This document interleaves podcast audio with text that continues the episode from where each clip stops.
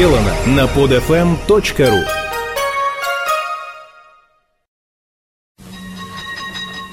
Ленинградское время. Города, как и люди, имеют свое лицо, свою судьбу. Программа Владимира Рекшана «Ленинградское время». Время надувать щеки, а время пускать пузыри. Надеюсь, что мое повествование представляет этнографический интерес. За последние полвека жизнь в городе на Неве сильно изменилась. И не так уж много людей, живущих в нынешнем Петербурге, имеют представление о том, как обстояло дело в Ленинграде в 60-х годах прошлого столетия.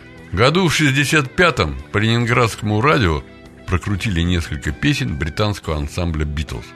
Вполне безобидные песенки вызвали массовый энтузиазм среди школьников. Чем-то они нас зацепили. Какой-то позитивной юношеской яростью. Советский диктор представлял битлов как рабочих, грузчиков из Ливерпуля. В школу стали приносить мутные черно-белые фотографии битлов с выразительными челками. Записи их песен еще никто толком не слышал, поскольку и катушечных-то магнитофонов никто из моих школьных товарищей не имел.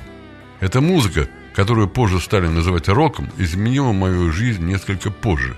Я продолжал фанатично тренироваться в легкоатлетической школе Алексеева, все более превращаясь в настоящую спортивную звезду. Ленинградское время. Спорт, несомненно, по своей сути, это сублимированная война. По состоянию спорта можно определить состояние дел самого государства. Особенно это касается, конечно, игровых видов спорта. Сразу после войны московские футболисты поехали в Англию и обыграли несколько лучших команд, включая Челси. Это сказывалось воодушевление, вызванное победой в Отечественной войне. После смерти Сталина в Советском Союзе начинается оттепель, и наша сборная по футболу побеждает на Олимпийских играх в Мельбурне в 1956 году. Стартует космическая эпоха, в которой мы на первых порах лидируем. Сборная по футболу становится чемпионом Европы в 1960 году. Относительная крепость государства позволяет нашим футболистам выглядеть прилично в 70-е годы. Энтузиазм перестройки второй половины 80-х воплощается в золото олимпийской медали советских футболистов на играх в Сеуле 1988 года. С падением Советского Союза падает и российский футбол. В нулевые Россия накачала нефтедолларовые мышцы, сборная России по футболу становится третьей на первенстве Европы 2008 года. А петербургский «Зенит» добивается победы в Кубке УЕФА, а затем красиво одолевает Манчестер Юнайтед в Суперкубке. Начинается мировой экономический кризис, ударивший по России очень сильно, и мы не попадаем на чемпионат мира. Политические брожения конца 2011-го, начала 2012-го годов говорят о слабости государства. Российские футболисты плохо играют на чемпионате Европы в Польше и не выходят из группы. В легкой атлетике у личности больше возможностей проявить себя безотносительно к общему состоянию дел. Но и в этом главном олимпийском виде спорта выступление национальной команды говорит о многом. Свое место в чемпионской иерархии мне известно. На этот счет я иллюзий не испытываю, но все-таки я прошел классический путь от подростка, достаточно случайно попавшего в спортивную секцию, до выступлений на престижных соревнованиях в составе сборной страны. Мой опыт интересен тем, что типичен. Надеюсь, он поможет составить картину прошлого, которую я стараюсь в меру сил и способностей воспроизвести. Ленинградское время. Трудовые навыки прививаются ученикам 367-й школы Московского района с младших классов. Ребята учатся столярничать, учатся слесарному делу, знакомятся со станками. Тем временем постепенно от показухи отказались, затею с посещением уроков местной школы оставили и продолжили просто тренироваться, тем более прошел слух, что членов сборной города от выпускных экзаменов освободят. Воспоминания писателя, спортсмена и музыканта Владимира Рекшана об исчезнувшем городе. самом конце 1966 года мне удалось перелететь планку на высоте 2 метра. Весной 1967 года на зимнем стадионе я опять выиграл первенство страны и выполнил тогдашний норматив мастера спорта 2 метра и 3 сантиметра. В газете «Советский спорт» напечатали: он был по-настоящему счастлив, этот худощавый паренек. Ленинградская же газета «Смена» утверждала: этот атлетически сложенный юноша. Иногда я шучу, что мне до сих пор с собой не разобраться. Началась подготовка к спартакиаде школьников, соревнованием тогда очень важным, широко освещаемым в прессе. В апреле сборная Ленинграда поехала тренироваться в Адлер, где всех, для видимости, записали в местную школу. Все-таки мы учились в 10-м, тогда в выпускном классе, и должны были готовиться к экзамену. Я жил в Леселидзе, абхазском поселке, недалеко от границы с Россией. Утром ездил в школу, затем возвращался. Постепенно от показухи отказались, затею с посещением уроков местной школы оставили и продолжили просто тренироваться, тем более прошел слух, что членов сборной города от выпускных экзаменов освободят. Слух подтвердился. Участники спартакиады школьников выпускных экзаменов не сдавали. Можете себе представить, каков был уровень значимости надвигающихся состязаний. Вообще-то в Леселидзе я приезжал с группы Алексеева еще учась в 9 классе. Хронология за давностью лет перепуталась, но общее впечатление сохранилось. Жили в частных домах, рядом со стадионом, где тренировались разные команды, включая взрослую сборную. Обеды нам готовила абхазская женщина. В домах было сыро, тренировочная одежда не успевала высохнуть. Днем часто моросил дождь. Усиленные тренировки давались с трудом, но было крайне интересно. Ты как бы изучал, испытывал возможности организма под руководством великого тренера. Будучи действующим спортсменом, мой тренер Виктор Ильич Алексеев постоянно экспериментировал со своим телом. Став тренером большой школы, Алексеев просто продолжил искать идеальные движения в большем количестве физически развитых тел. Теперь я думаю, что путь, поиск, движение к открытию его интересовали больше самого результата. Хотя от крупного специалиста, конечно, требовались и места на пьедесталах. Еще, мне думается, Алексеевым двигало самолюбие самоучки, понявшего законы движения чуть ли не на планетарном уровне. Случился в Леселидзе со мной и ставший классическим курьез. На спортивной базе, расположенной между стадионом и морем, почти каждый день показывали фильмы. Виктор Ильич ухватил меня как-то за локоть и усадил рядом в кинозале. Олимпийцы и чемпионы, Турсенев и Михайлов, заулыбались, увидев нас рядом. Во время сеанса Виктор Ильич все время поддавал своим локтем в мои ребра, приговаривая: «Смотри, смотри, вот это да, вот даю». Это позже мне стало известно. Алексеев страстно любит смотреть комедии, старается кого-нибудь посадить рядом для, так сказать, сопереживания. Почти все алексеевцы прошли подобную инициацию, старательно избегая ее повторений. Там же в Леселидзе в педагогических целях Виктор Ильич симпровизировал, и появился знаменитый рассказ. Одна спортсменка, мол, очень хотела выступить на соревнованиях и серьезно готовилась. Она была беременна. Боялась, что ее не допустят до соревнований, и поэтому сильно затягивала живот. А на соревнованиях после победного прыжка у нее начались схватки, и она родила прямо в прыжковой яме. У Виктора Ильича своих детей не было. Впрочем, история по-своему удалась. Ленинградское время. В юности моими конкурентами обычно становились воспитанники Виктора Лонского, тренера из украинского города Бердичева, создавшего школу прыгунов, базой для которой стал зал, оборудованный в местном костеле, где по преданию с польской графиней Ганской венчался классик французской литературы Оноре Бальзак. Многое Лонский перенял у Алексеева, добившись феноменальных результатов. Бердичев постоянно поставлял кадр прыгунов не только на пьедестал молодежных первенств, но и во взрослую сборную. Из Бердичева приехали Ахметов и Керносовский. У первого я выиграл, а второму проиграл, завоевав в итоге 2-е место. Мое серебро расценивалось всеми как большое достижение. Шеф был рад, а газета «Смена» опубликовала большую фотографию серебряного прыжка. Скажу честно, вся эта разом нагрянувшая слава не рассматривалась чем-то неожиданным, случайной удачей. За достижениями стояла большая работа, уверенность, привитая Алексеевым. Стать узнаваемым мне нравилось. Нравилось то почтение, с которым ко мне стали относиться. Нравилось, когда ко мне на стадионе подходили тренеры школы, поздравляли или спрашивали о планах на будущее. После окончания школы я решил поступать на исторический факультет Ленинградского университета. Можно было использовать спортивный блат, но тогда предстояло перейти из родного «Зенита» в общество «Буревестник». Предательство и олимпийские идеалы – вещи несовместимые. И тут сказалось освобождение от выпускных экзаменов в школе. К университетским готовлюсь я довольно размягченно, читаю учебники, сидя на скамейке в летнем саду. В итоге пролетаю по баллам. Меня зачисляют на вечерний факультет, а отец говорит: «Вот и отлично, пора начинать трудовую жизнь». И отводит к себе в секретный институт, куда меня принимают учеником слесаря.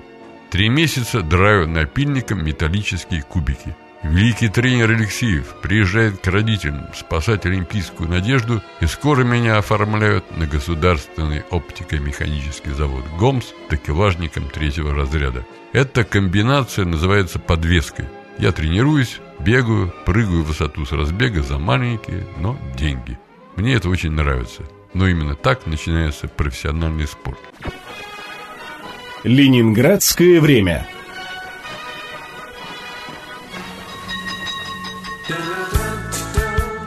Имеет смысл вспомнить, как устроена была спортивная жизнь Советского Союза. Она протекала в клубах. Были армейские клубы, это всякие СКА, ЦСКА. Был клуб правоохранительных органов «Динамо». Остальные клубы пестовались профсоюзами. «Спартак», например, профсоюз торговых работников. «Буревестник» – студенты. А «Зенит», за который выступал я, спортклуб предприятий оборонной промышленности. И перейти из одного клуба в другой было очень даже непросто. Весной 1968 года 17-летним первокурсником я выиграл на матче университетских команд у Юрия Тармака, который через 4 года выиграет Олимпиаду в Мюнхене, и у Виктора Большого, он за 8 лет до матча занял 4-е место на Олимпиаде в Риме.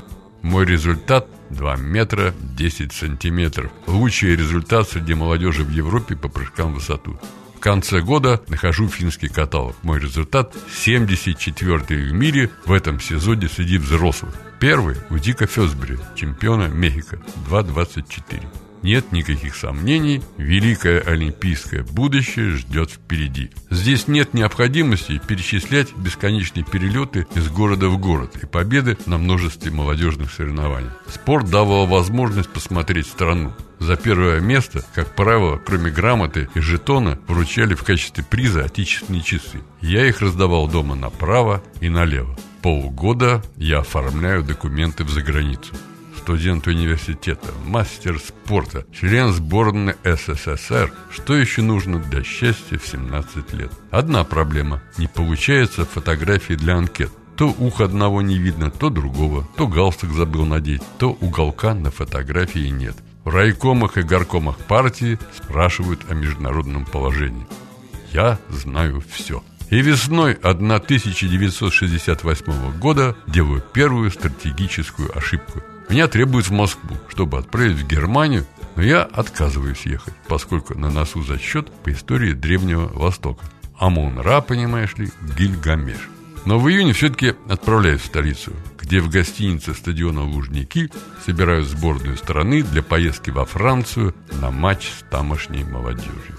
Азарий Семенович Герчиков, человек пожилой и значительный, говорит команде, еле разжимая челюсти: «Если кого замечу в чем-либо, конец спортивной карьере и вообще всему».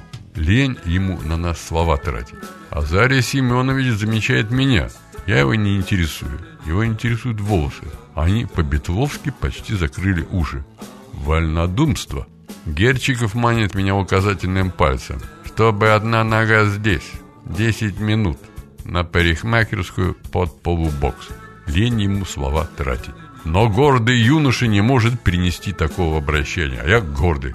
«К сожалению, я должен отвергнуть ваше предложение и отбыть домой». Произношу вежливо и удаляюсь в номер, где начинаю собирать вещи. Через несколько минут появляется руководитель делегации с уговорами. Дело в том, что за границей у нас не отказываются никогда. А тут какой-то щенок, сопляк. Но прыгать в высоту начальники не умеют. Другого юнца за день не оформишь. С начальников же тоже есть кому спросить.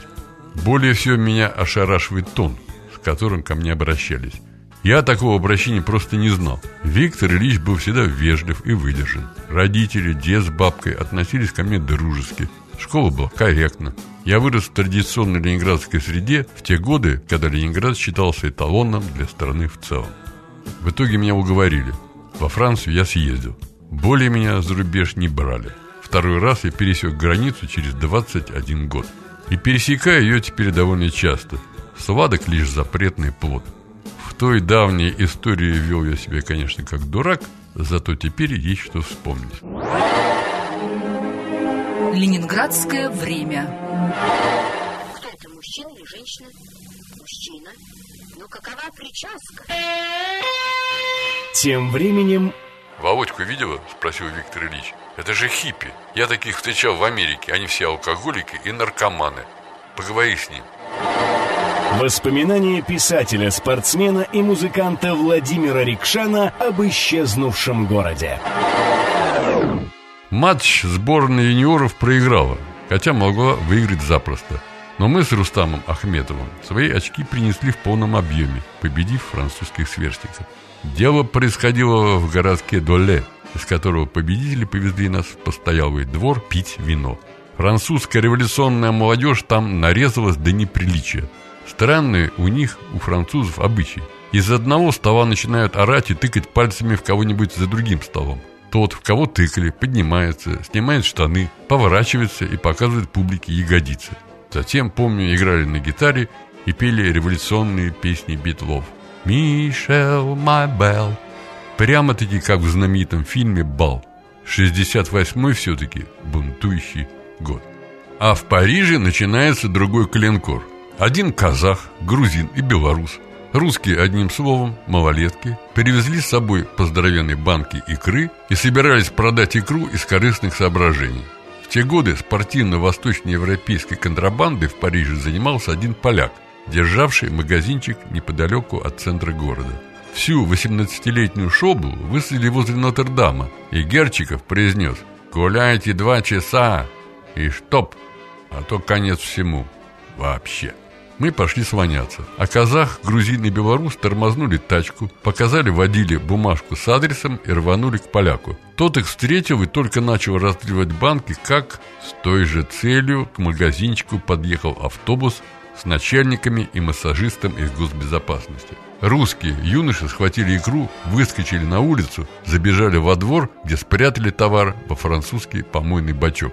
«Выходи по одному!» – раздался в арке знакомый голос массажиста. С поднятыми руками юноши вышли. Ситуация сложилась пикантная. Икра не последовала. В тот же вечер команду отпустили погулять. Все разбрелись кто куда, а юноши побежали искать помойку. Нашли. Нашли в помойке икру. Попытались продать. Продали в какое-то кафе за гроши, поскольку магазинчик поляка уже закрылся. Было лето, тепло, и все выглядело, как в цветном фильме. Скоро мы вернулись в черно-белую Россию. Вся жизнь ждала впереди. Ленинградское время. Учеба на втором курсе совпала с познанием богемной студенческой жизни. Появилось множество продвинутых товарищей, научивших вместо посещения публичной, допустим, библиотеки, пить крепкий кофе в кафетериях, дискутировать о всякой всячине и меняться с западными пластинками. Олимпийские идеалы оставались несомненными, но их начали теснить другие интересы. Помню, летом 68 года Алексеев сокрушенно сказал мне: «Эх, года нам, Володька, с тобой не хватило, чтобы подготовиться к Мексиканской Олимпиаде». 1969 год я начал успешно. Победил на юниорском первенстве Советского Союза с результатом 2:11. Волосы у меня уже отросли до плеч. На зимний стадион специально болеть за меня приходили университетские хипари. Отлично помню, как на крупных юниорских соревнованиях в Донецке меня вербовали. Предлагали перевод в местный университет, на дневное отделение, двухкомнатную квартиру в центре города и стипендию в 200 рублей. Следовало лишь уехать из Ленинграда и бросить шефа. Дома в университете меня окружали сплошь малоимущие студенты, а я был для своего возраста вполне обеспеченным молодым человеком. Глядя на мой внешний вид, Алексеев забеспокоился. Таня Кузнецова, с которой мы вместе тренировались в прыжках, со смехом пересказала разговор, случившийся у нее с шефом. «Володьку видела?» – спросил Виктор Ильич. «Это же хиппи. Я таких встречал в Америке. Они все алкоголики и наркоманы. Поговори с ним». Рано или поздно что-то должно было произойти. В марте 70-го я стал вторым на очередном первенстве страны. В апреле на спортивных сборах в Сочи повредил на тренировке одну из связок коленного сустава. Алексеев очень встревожился, а я уверял шефа, что все образуется. К началу лета колено прошло. После окончания студенческой сессии я с парой приятелей, имевших некоторое спортивное прошлое, поехал на пляж в Сестрорецк. Там я стал показывать портфелем, как правильно метать диск, и снова повредил колено. На этом моя олимпийская карьера закончилась, хотя в большом спорте я остался еще на много лет. Программа Владимира Рекшана «Ленинградское время».